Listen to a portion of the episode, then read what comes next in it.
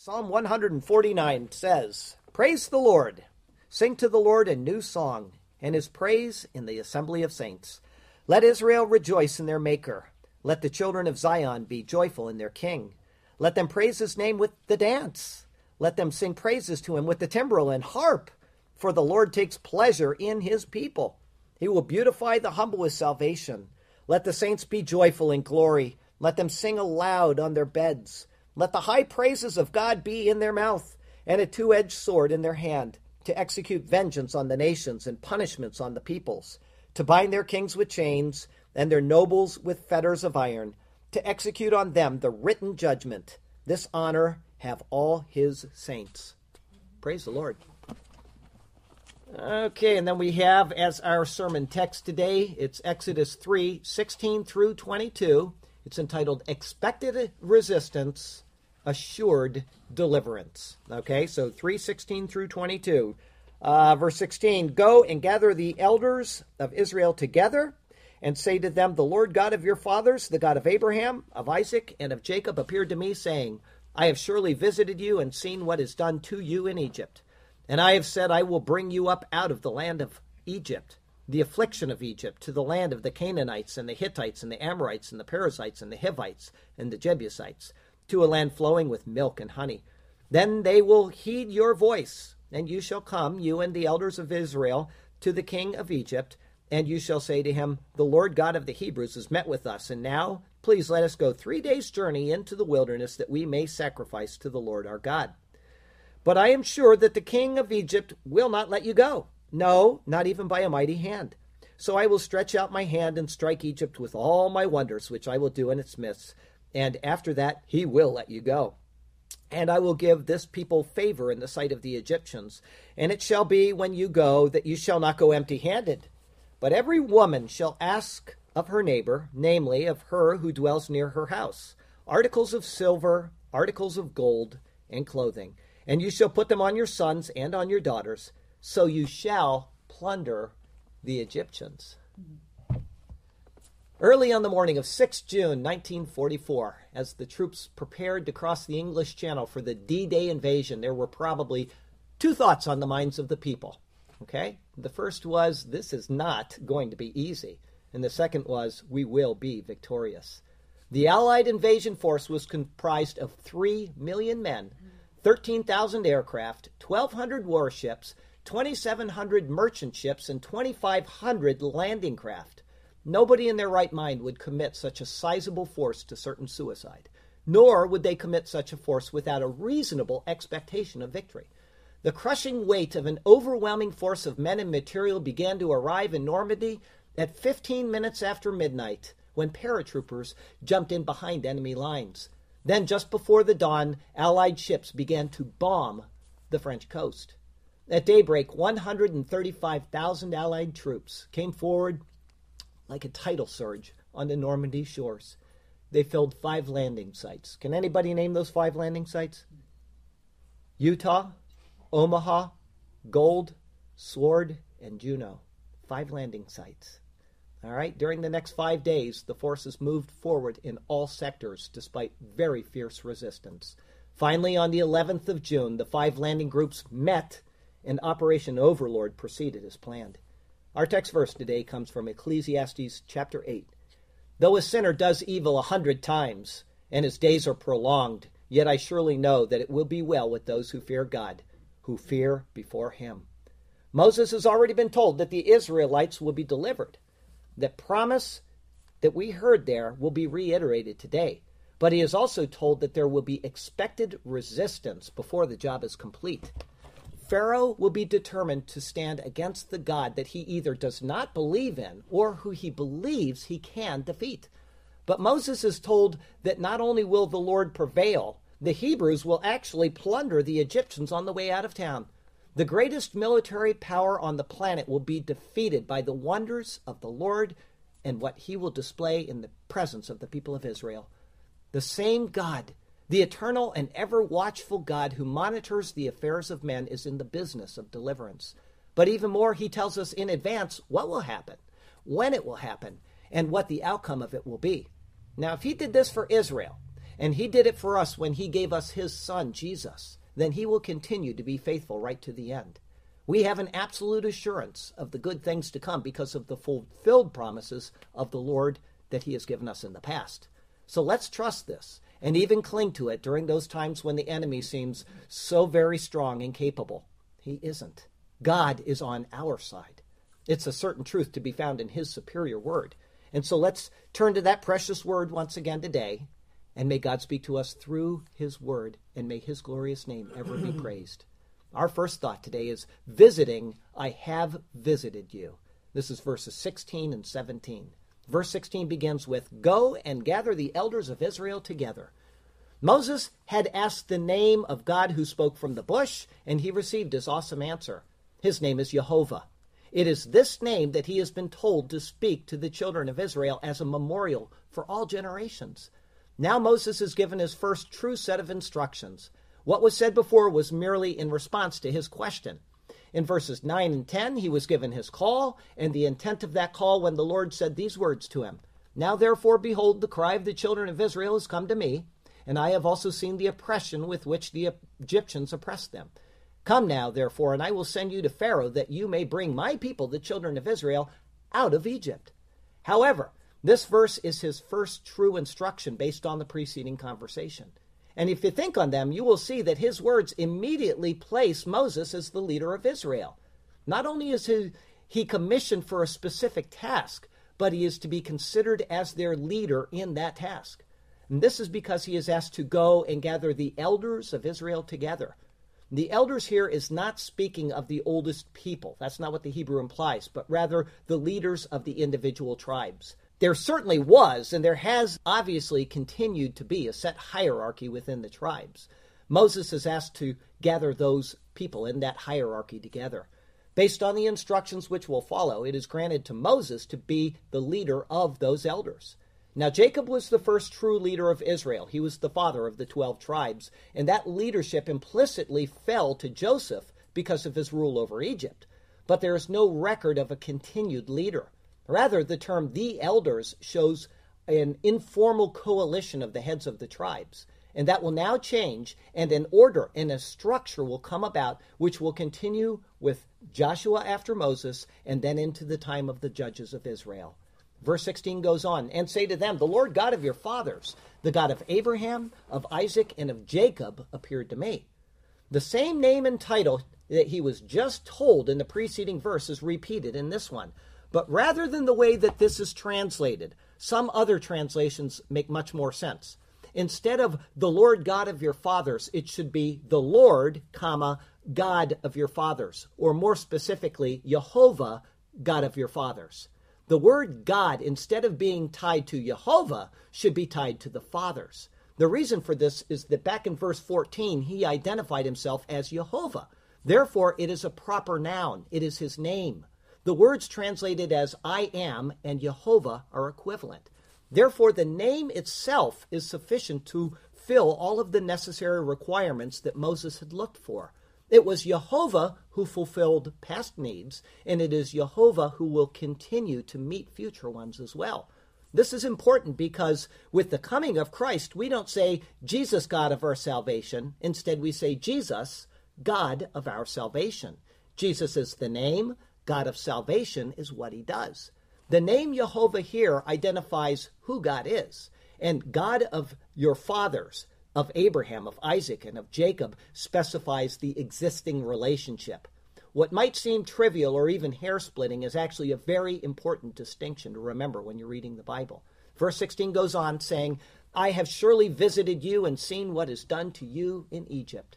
In Genesis fifty, these final words of the life of Joseph were recorded and which closed out the book. Here's what he said. Then Joseph took an oath from the children of Israel saying, God will surely visit you and you will carry up my bones from here.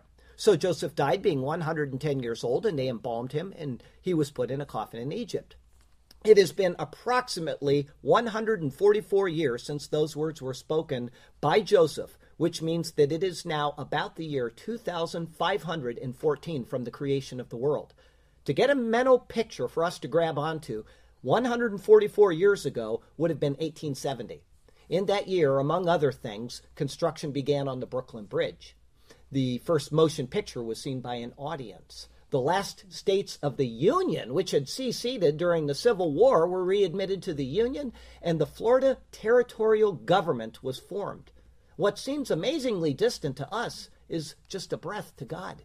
And so in exact fulfillment of those words which Joseph spoke, Jehovah repeats them now in the ears of Moses. Joseph said, "Visiting will visit you." True to that promise, his words to Moses are, "Pakod pakadti etchem." Visiting, I have visited you. The many years of trial and hardship were not overlooked or ignored. Instead, they were awaiting their fulfillment. Jehovah promises, and Jehovah fulfills. Nothing spoken in promise will ever be ignored nor delayed. What a relief that we serve such a faithful and such an attentive God. Joseph's words had probably become a known and a repeated phrase by the Israelites. So hearing them spoken by Moses to them would bring the extra assurance of a, of a fulfilled prophecy. Thus, they would be words that they could rely on and that they could trust in. And we have an identical New Testament promise that we frequently cite as we await its fulfillment as well. The words of Jesus ring often in our ears and in our hearts, especially when times get a little bit tough.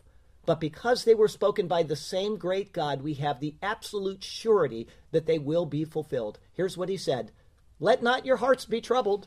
You believe in God, believe also in me.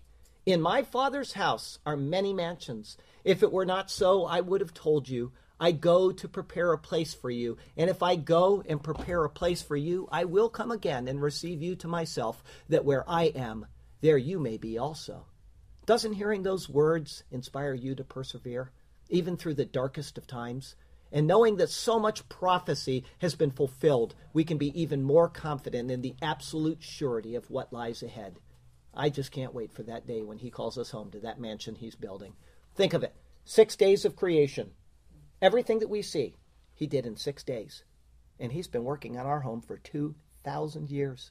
Imagine what it's going to be like. Verse seventeen, "And I have said, I will bring you up out of the affliction of Egypt." Verse seventeen repeats the words of the eighth verse of this chapter. Thus they confirm the words, but they also confirm the words spoken by Joseph. And they also confirm two other specific promises as well. The first was to Jacob when he was just about to leave Canaan for the very last time. There in Genesis forty-six, it said this. So he said, "I am the God, I am God, the God of your father. Do not fear to go down to Egypt, for I will make of you a great nation there. I will go down with you to Egypt, and I will also surely bring you up again." And a full two hundred fifteen years before that, a similar promise was made to Abraham in Genesis fifteen. He said this, "Know certainly that your descendants will be strangers in a land that is not theirs, and will serve them, and they will afflict them four hundred years. And also the nation whom they serve I will judge. Afterward they shall come out with great possessions. Now, as for you, you shall go to your fathers in peace. You shall be buried at a good old age, but in the fourth generation they shall return here, for the iniquity of the Amorites is not yet complete." There's been a continuous succession of words spoken by God to the covenant line to show them why he was doing certain things, how long those things would last, and to reassure them that even if individuals would die along the way, and even if afflictions were sure to come, God was still there to tend to each subsequent generation until the times reached their fullness. Verse seventeen continues, "To the land of the Canaanites and the Hittites and the Amorites and the Perizzites and the Hivites and the Jebusites." With the exception of just one word, this portion of the verse is an exact quote from Exodus three, verse eight. Instead of the land, there in Exodus three eight, it said the place. And there's a reasonable explanation for this change. If you heard the previous sermon, you know that there's this chiasm, which spans the entire section, which goes from verse eight to verse seventeen. In this chiasm, the order of verses eight and seventeen are reversed to complete the chiasm. In, in verse eight, it said, "A land flowing with milk and honey," and then it identified that it was the place of these people groups. In this verse, it identifies the people groups, and then that it is a land flowing with milk and honey. The chiasm explains the change. It also shows intentional purpose, order, logic, and harmony. It also allows us to probe into the mind of God to see what is important to him as he unfolds his words. What an absolute treasure this word is. I mean that. What a gift and what a joy when you know what's going on and why it's going on. It is to the land of these six people groups that God will lead the Israelites after their time in Egypt is finally realized. And it is to a wondrous land, as the description of his words to Moses continues, to a land flowing with milk and honey. This is now the second of twenty times that this expression, a land flowing with milk and honey, is going to be used in the Bible.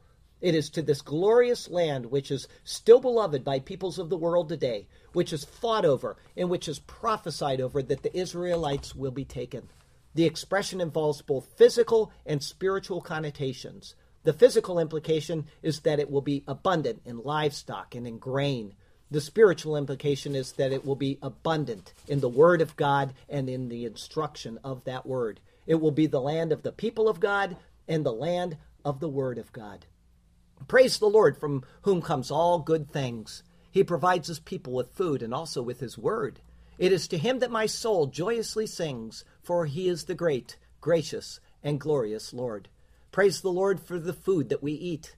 Praise him for stomachs filled with delight. The table is filled as we come, take our seat. We are strong in the day and sleep contentedly at night. Praise the Lord for his wondrous word. Praise him for the history and the stories it tells. And when we read it, we can peer into the mind of the Lord. And for him and his glory, the heart surely swells.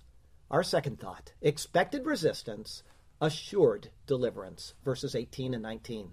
Verse eighteen, then they will heed your voice.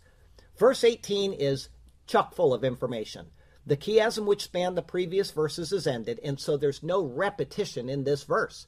Instead, it takes on a new direction in the narrative. First, the Lord notes that the elders of Israel will, in fact, heed Moses' voice.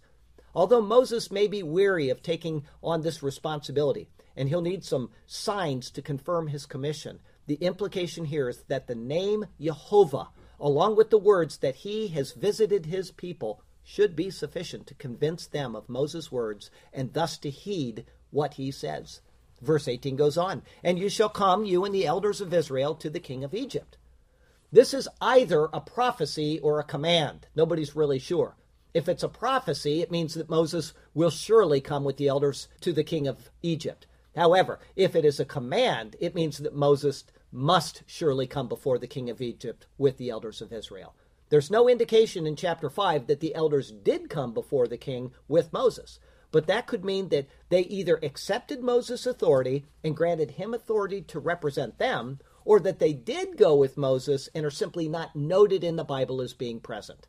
Either way, there is nothing lacking if it was a prophecy, and there was no disobedience if it is a command.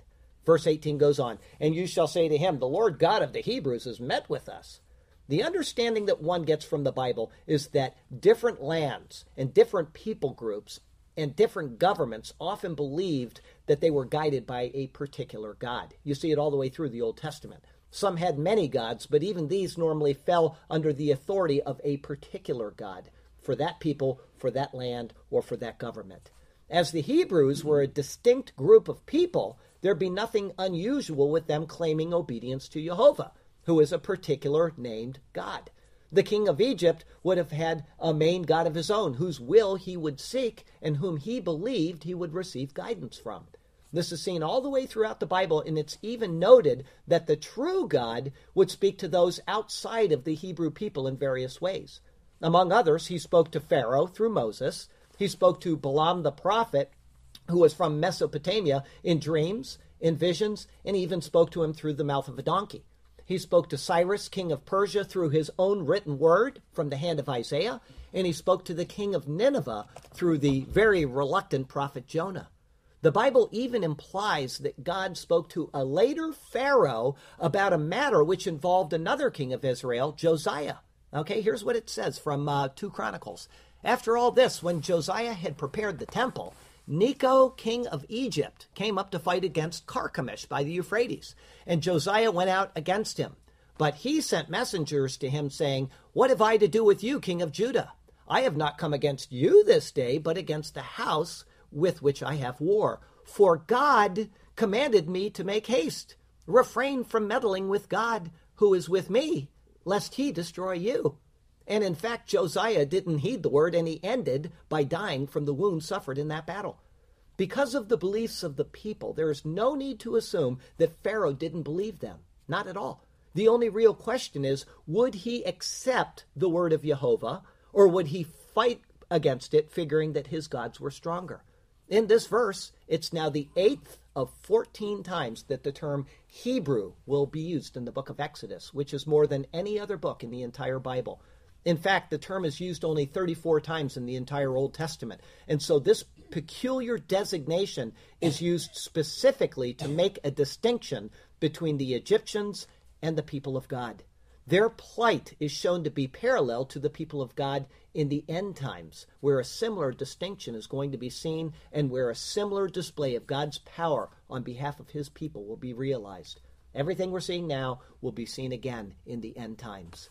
Verse eighteen continues, "And now, please, let us go three days' journey into the wilderness, that we may sacrifice to the Lord our God." Now, why is this request specifically given? Some scholars are going to suggest that it was because Sinai would have been a three-day journey on the most direct route. If you go back to verse twelve, God told Moses that the sign to him of the truth of his word was that they would worship him on that same mountain. And so they say that this is what that three-day journey signifies. I don't agree with that. In the same verse, we're told, this verse that we're looking at now, we're told that the king of Egypt is going to deny the request and that he would have to see the hand of God before he would let them go. Therefore, the sign wasn't that they would go to Sinai and worship at the first request from Pharaoh. Rather, the sign was that they would worship at Sinai after being freed. Instead, this three-day journey probably had a twofold reason. The first was to be away from the open idolatry of Egypt, of which even the Israelites had participated in. In the wilderness, there would be purity of worship because they wouldn't have all these false idols around them.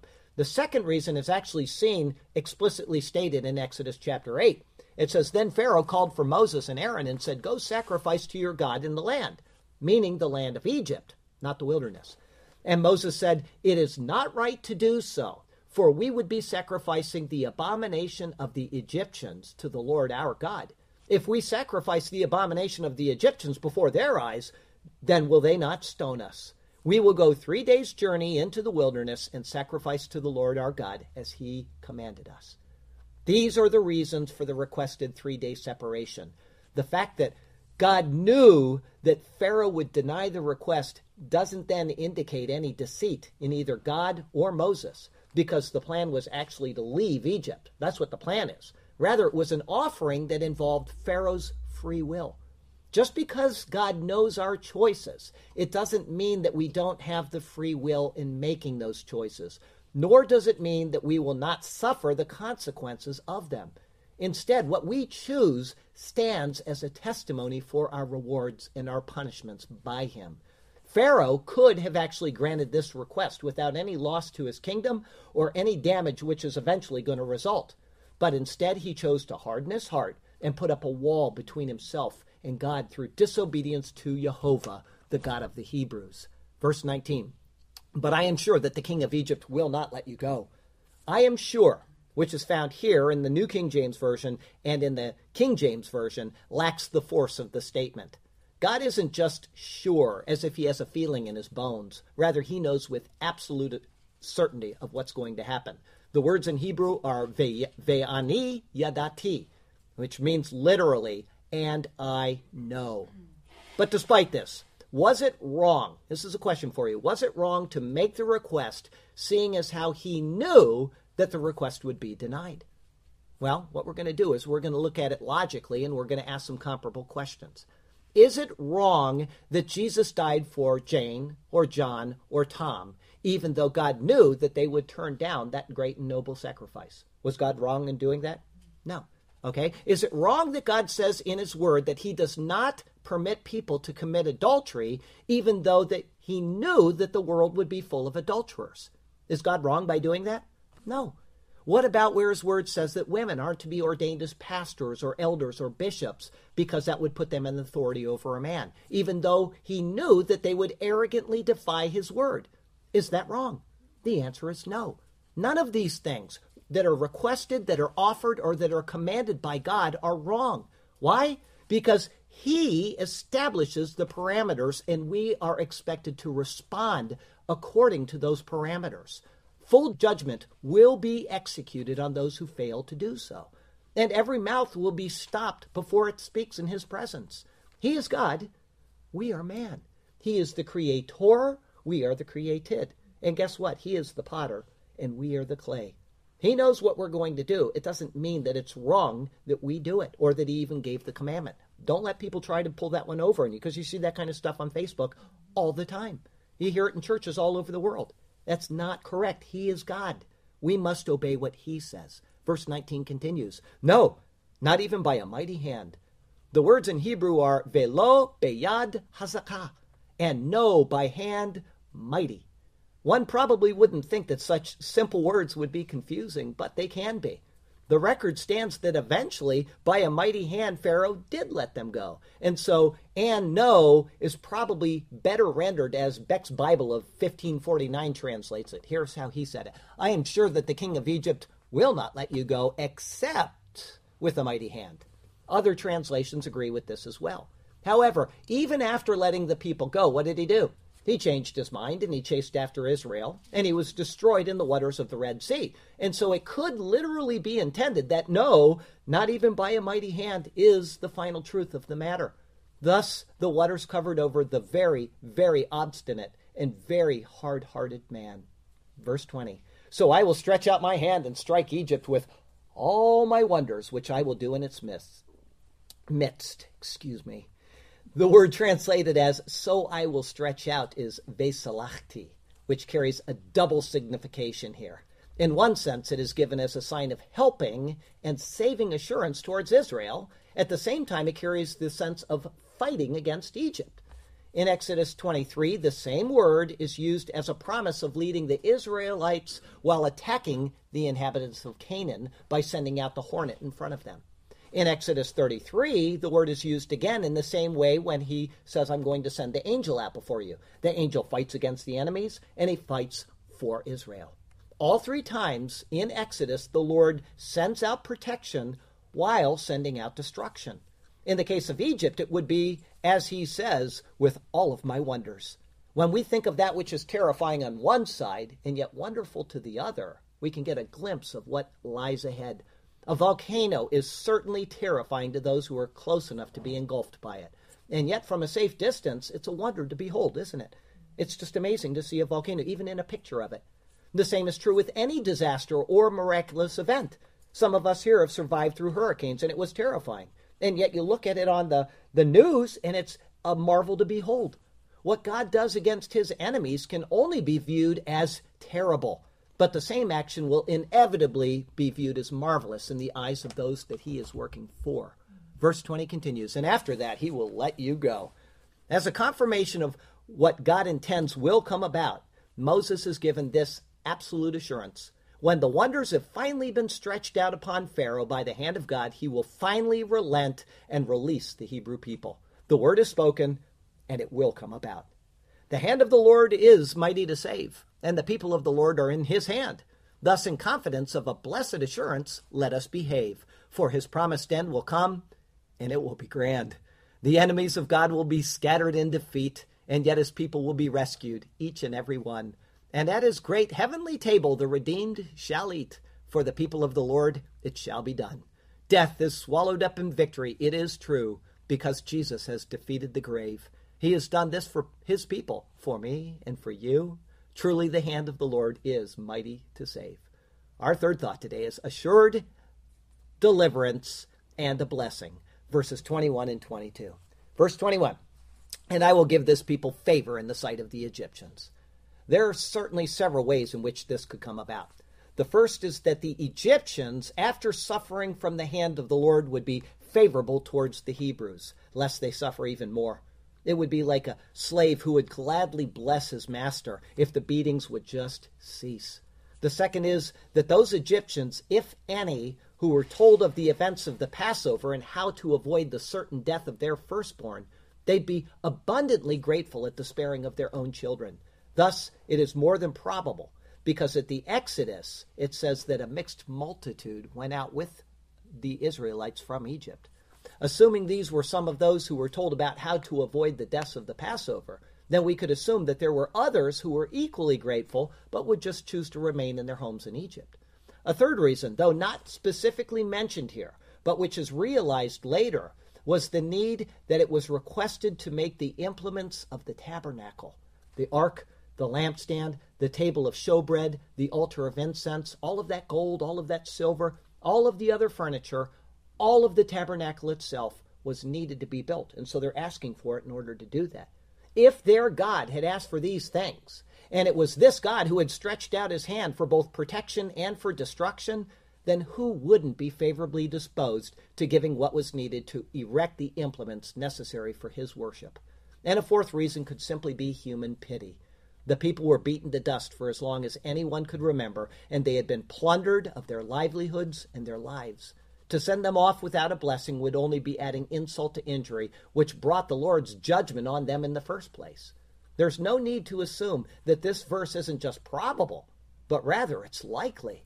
And in it, there would have been nothing deceitful and nothing duplicitous. Instead, the favor is to be perfectly understood from the context of the times.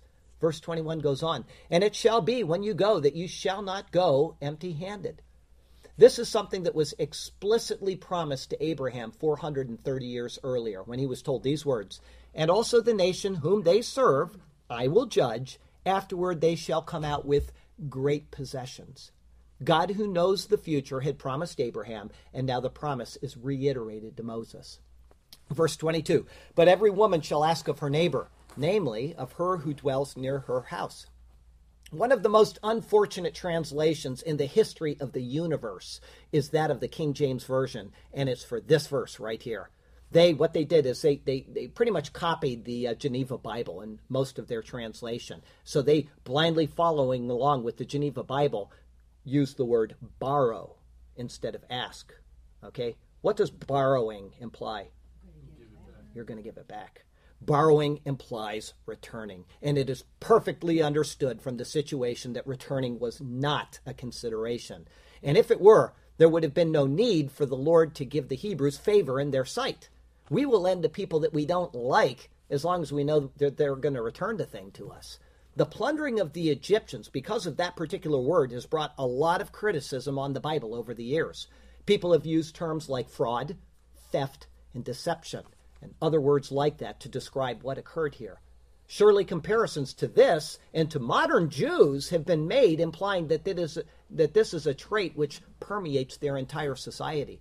But what can one expect when a word in a context which surely means to ask is mistranslated as borrow? Rather, every woman was instructed to ask of her neighbor for the articles they would need and to which they had a two hundred fifteen year right. But in these same words, I'm always fair about these things, the New King James Version also departs from what's correct. That's what I use for my sermons, is the New King James Version. They say, but every woman shall ask of her neighbor, namely, of her who dwells near her house. Nobody, of every translation I check for sermons, nobody translates it this way. It's incorrect. Instead, it should read something like, but every woman shall ask of her neighbor and the woman who lives in her house. Two categories are intended, not one who is being mentioned twice. Verse twenty-two continues, articles of silver, articles of gold, and clothing. The word articles here can mean a whole host of things, from weapons to utensils, from cups to plates, whatever. Articles of silver and gold are specifically requested, not to enrich the Israelites, but for what the Israelites will do with them in the wilderness. They're being prepared now for an organized mode of worship, which will continue on until the coming of Jesus Christ. And all of what they construct will picture him, every detail of it. God is plundering the Egyptians in order to form worship for his people. Now think of it. In Christ, God took from humanity in order to build his greater and eternal temple. He did it in that Christ came from the stream of humanity to be the true ark of that temple. And he has done it from his people who have become living stones in his temple. There's nothing untoward and nothing inappropriate in this verse. Instead, there is purpose. There's design as God prepares that which is holy from sources which are not so. But all things are from God, and so all things can be pur- purified by God. and that includes even a miserable wreck like Charlie Garrett. And in its ultimate sense, this request is actually a picture of Christ, coming from the unholy stream of humanity, and yet perfectly pure in his being, purer than the finest gold which has gone through the refiner's fire. Verse twenty-two goes on, and you shall put them on your sons and on your daughters. I will tell you this as clearly as I can. It troubles me when I come to words like this, and there's no immediate reason for why they're included.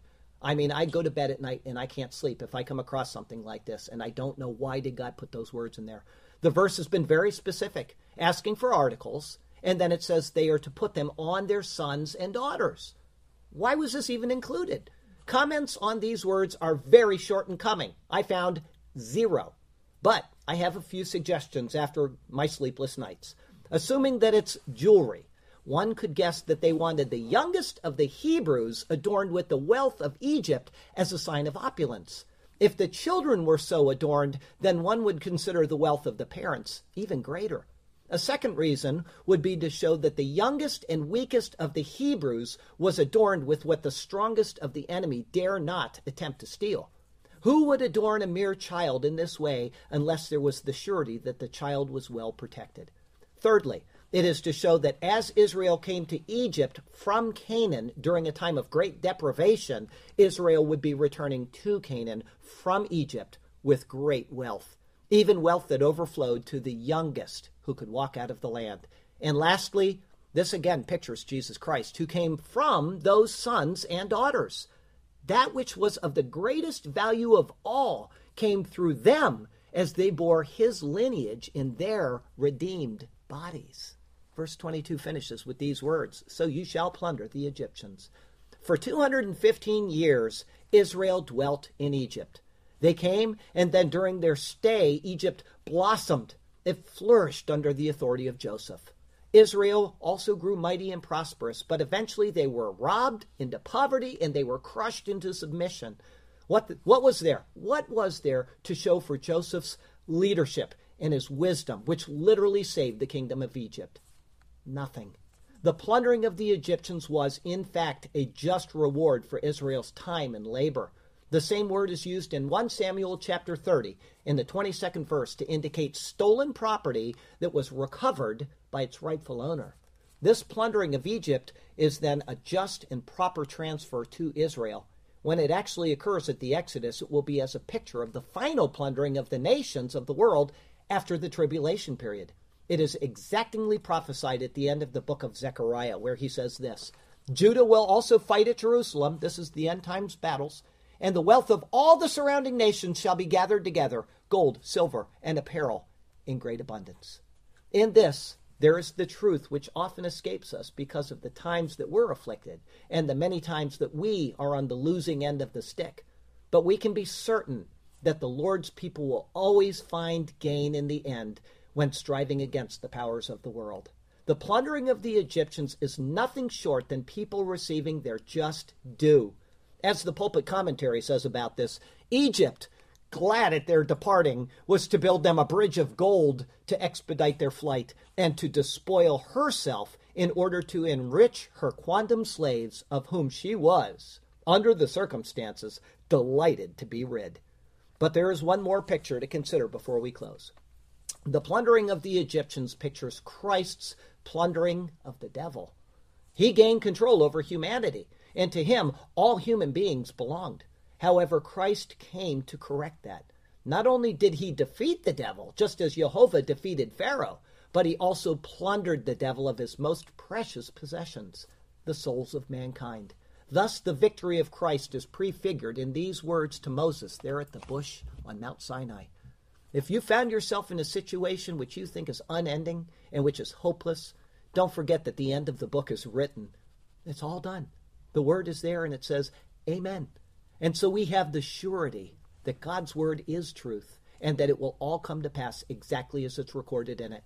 God has built us our own bridge, finer than the purest gold, in order to expedite our own flight from this world of chaos and disorder and to receive us on the welcome shores of a heavenly home. It is there, and it is awaiting our reception.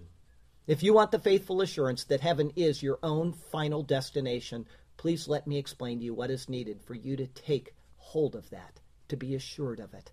Give me just another moment to tell you about God's love for you in his Son, Christ Jesus. This, this is exactly what we're talking about throughout the Bible, is being pictured in these stories right now. The devil owns this world. That's made explicitly clear in the New Testament several times. He is the owner of this world, and he is the owner of all human beings. That's all there is to it. Until we call on Jesus Christ, we belong to our father, who is the devil. He is our master. But when we call on Jesus Christ, we are freed from that bondage, and we move from Adam, fallen man, to the redeemed Christ. And God is now our rightful master once again. And he allows us the choice of making that decision. He doesn't force it on us. We've seen this sermon through sermon through sermon, all the way through Genesis and now into Exodus, that we have to make a choice in our life. The wages of sin is death. That doesn't just mean physical death, but it means spiritual death. We have all sinned, all have sinned, and all fall short of the glory of God. And God says, but the gift of God is eternal life through Jesus Christ our Lord. Okay? We have a choice. He doesn't force it on us. It says, all who call on the name of the Lord will be saved. I can't save myself. I understand that I'm under the power of the devil. Even if I think I'm a really good guy, it doesn't matter what you think. The only thing that matters is what God's word says, what he has done in the stream of humanity. And I want to be away from the ownership of the devil, and I want to be under the authority of God, his child, redeemed because of the blood of Christ. If you've never made that commitment, do so today. Call on Jesus Christ, and you will have a new father, a heavenly father once again. Our closing verse today comes from Psalm one hundred nineteen, it's the thirty-eighth verse. Establish your word to your servant who is devoted to fearing you. Next week is Exodus four, it's verses one through nine. This is wonderful stuff in these uh, nine verses. If you get a chance, go ahead and read them and think on them. It's three signs to his people. I want to see if you can figure out if these signs or any of them or all of them somehow picture the work of Christ, okay? That'll be your tenth Exodus sermon, and I'd like you to read it in Hebrew, study it, and if you figure out how it points to Christ, I'll let you do the sermon next week, okay? It's great stuff, all right? By the way, I got something to tell you. That Allied invasion force which crossed the English Channel, they won the war. Yes, there was expected resistance, and it was most costly, but in the end, Europe was delivered. There was a strong and powerful force ready to take the victory, and in your battle you have a far far more powerful hand stretched out for your deliverance. Don't be concerned. The outcome is assured. And I'd like to remind you what I said at the beginning of the sermon, is that I will make myself available anytime that you need. If you need counseling, or if you need something that's just on your heart, you want to get together and talk, or if you just need to send me an email, do so. And I'll do my very best to get you an answer as quickly as possible. Okay? The Lord has you exactly where he wants you. He has a good plan and a purpose for you. So even if a deep ocean lies ahead of you, he can part those waters and he can lead you through it on dry ground. So follow him and trust him, and he will do marvelous things for you and through you. And don't forget the through you part. There's things that you can do the Lord's bidding on. Don't forget that. Every day you can do something to honor the Lord. We have a poem today which is Expected Resistance, Assured Deliverance. Go and gather the elders of Israel together and say to them, the Lord God of your fathers, known as well as the God of Abraham, of Isaac, and of Jacob too, appeared to me, and his word so dripped. I have surely visited you and seen what was done to you in Egypt. And I have said, I will bring you up out of the affliction of Egypt, thus it is true, to the land of the Canaanites and the Hittites and the Amorites and the Perizzites and the Hivites and the Jebusites too, to a land flowing with milk and honey, to a place where the shekel will be your money. Then they will heed your voice, and you shall come, you and the elders of Israel, to the king of Egypt as one voice, and to him this you shall tell. The Lord God of the Hebrews is met with us, and now please let us on a path to trod, three days' journey into the wilderness, that we may sacrifice to the Lord our God. But I am sure that the king of Egypt will not let you go, no, not even by a mighty hand, thus it is so. So I will stretch out my hand, and strike Egypt with all my wonders, which I will do in the midst of its land, and he will let you go after my mighty thunders. And I will give this people favor in the Egyptian sight, and it shall be, when you go for sure, that you shall not go up empty-handed, all right? But every woman shall ask of her neighbor, namely of her who dwells near her house, articles of silver, articles of gold, and clothing, be they a lovely shawl or a nice bright blouse. And you shall put them on your sons and on your daughters also. So you shall plunder the Egyptians when out of Egypt you go. There may be many years of lack in your life, times of turmoil or anguish, anguish or strife. But in the end, the child of the Lord will be brought out to the abundance galore. We have this promise in his holy word that there is eternal blessing, joy forevermore. Let us trust through the years of trial and stand firmly grounded, each of us. For inside heaven's gate is an everlasting smile as we behold the beauty of our Lord Jesus. Thanking you, O God, receive our praise as we look forward to your presence for eternal days. Hallelujah and amen. Heavenly Father, thank you for this wonderful, wonderful passage of Scripture, and uh, how that chiasm which was placed in there shows us why you repeated yourself and what you want us to learn about uh, your nature and who you are. And then just following after that, you told us that uh, Israel would plunder the Egyptians, and how appropriate that is, that you came into the stream of humanity and you plundered that stream in order to make a temple for yourself of us, your people. And you also plundered the devil, taking those souls away from him. We thank you for that, that we are the redeemed of the Lord because of what you did. There's nothing that we did that deserves this. It's simply by grace, and that just shows what a wonderful God you are, that you would bestow grace on people like us.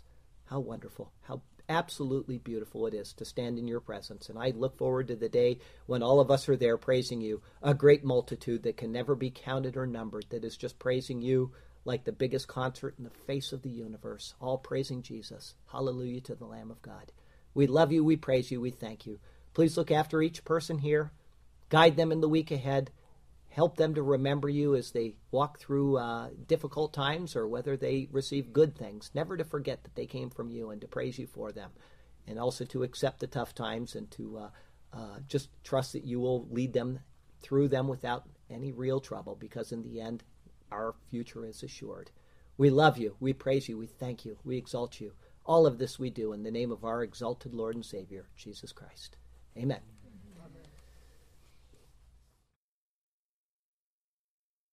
We get the instruction for the Lord's Supper directly from the Bible. It's First Corinthians chapter eleven, and there Paul wrote these words, "For I received from the Lord that which I also delivered to you, that the Lord Jesus on the same night in which he was betrayed took bread, and he would have given thanks over it." He would have said these words, "Baruch atah Adonai Eloheinu, melech haolam, hamotzi lechem min haaretz. Blessed art thou, O Lord our God, King of the universe, who brings forth bread from the earth." And he broke it, and he said, "Take and eat. This is my body, which is broken for you. Do this in remembrance of me."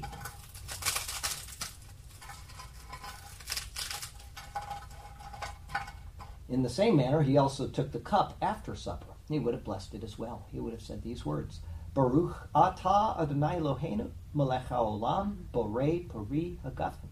Blessed art thou, O Lord our God, King of the universe, creator of the fruit of the vine. This cup is the new covenant in my blood. This do as often as you drink it in remembrance of me. For as often as you eat this bread and drink this cup, you proclaim the Lord's death until he comes. Therefore, whoever eats this bread or drinks this cup of the Lord in an unworthy manner will be guilty of the body and the blood of the Lord. But let a man examine himself, and so let him eat of the bread and drink of the cup. For he who eats and drinks in an unworthy manner eats and drinks judgment to himself, not discerning the Lord's body."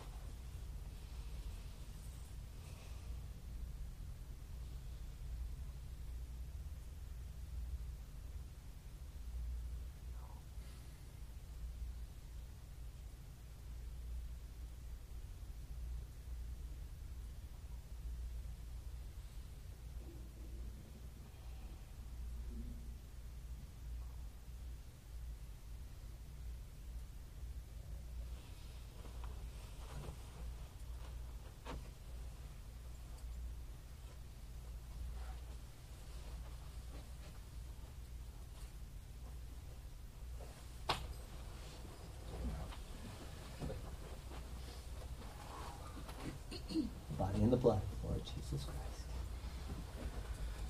The body of the blood of Lord Jesus Christ.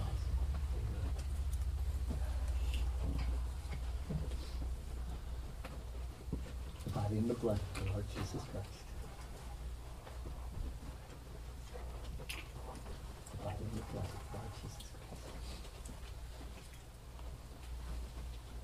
the blood of Lord Jesus Christ.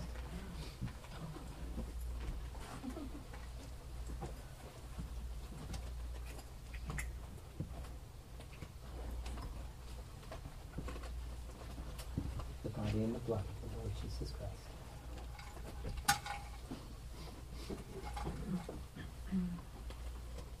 The body and the blood of the Lord Jesus Christ.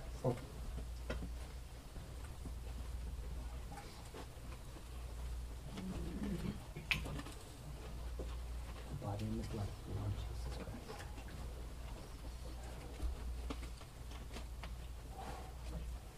The body and the blood of the Lord Jesus Christ. The body and the blood of the Lord Jesus Christ.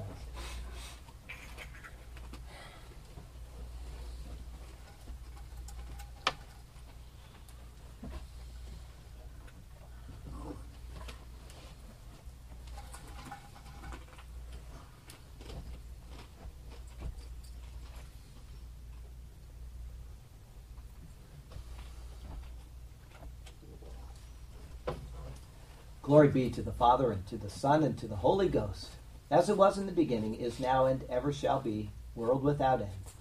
Amen. Amen. Heavenly Father, we do thank you for the opportunity to come to this table and to proclaim the Lord's death until he comes again, and may that day be soon.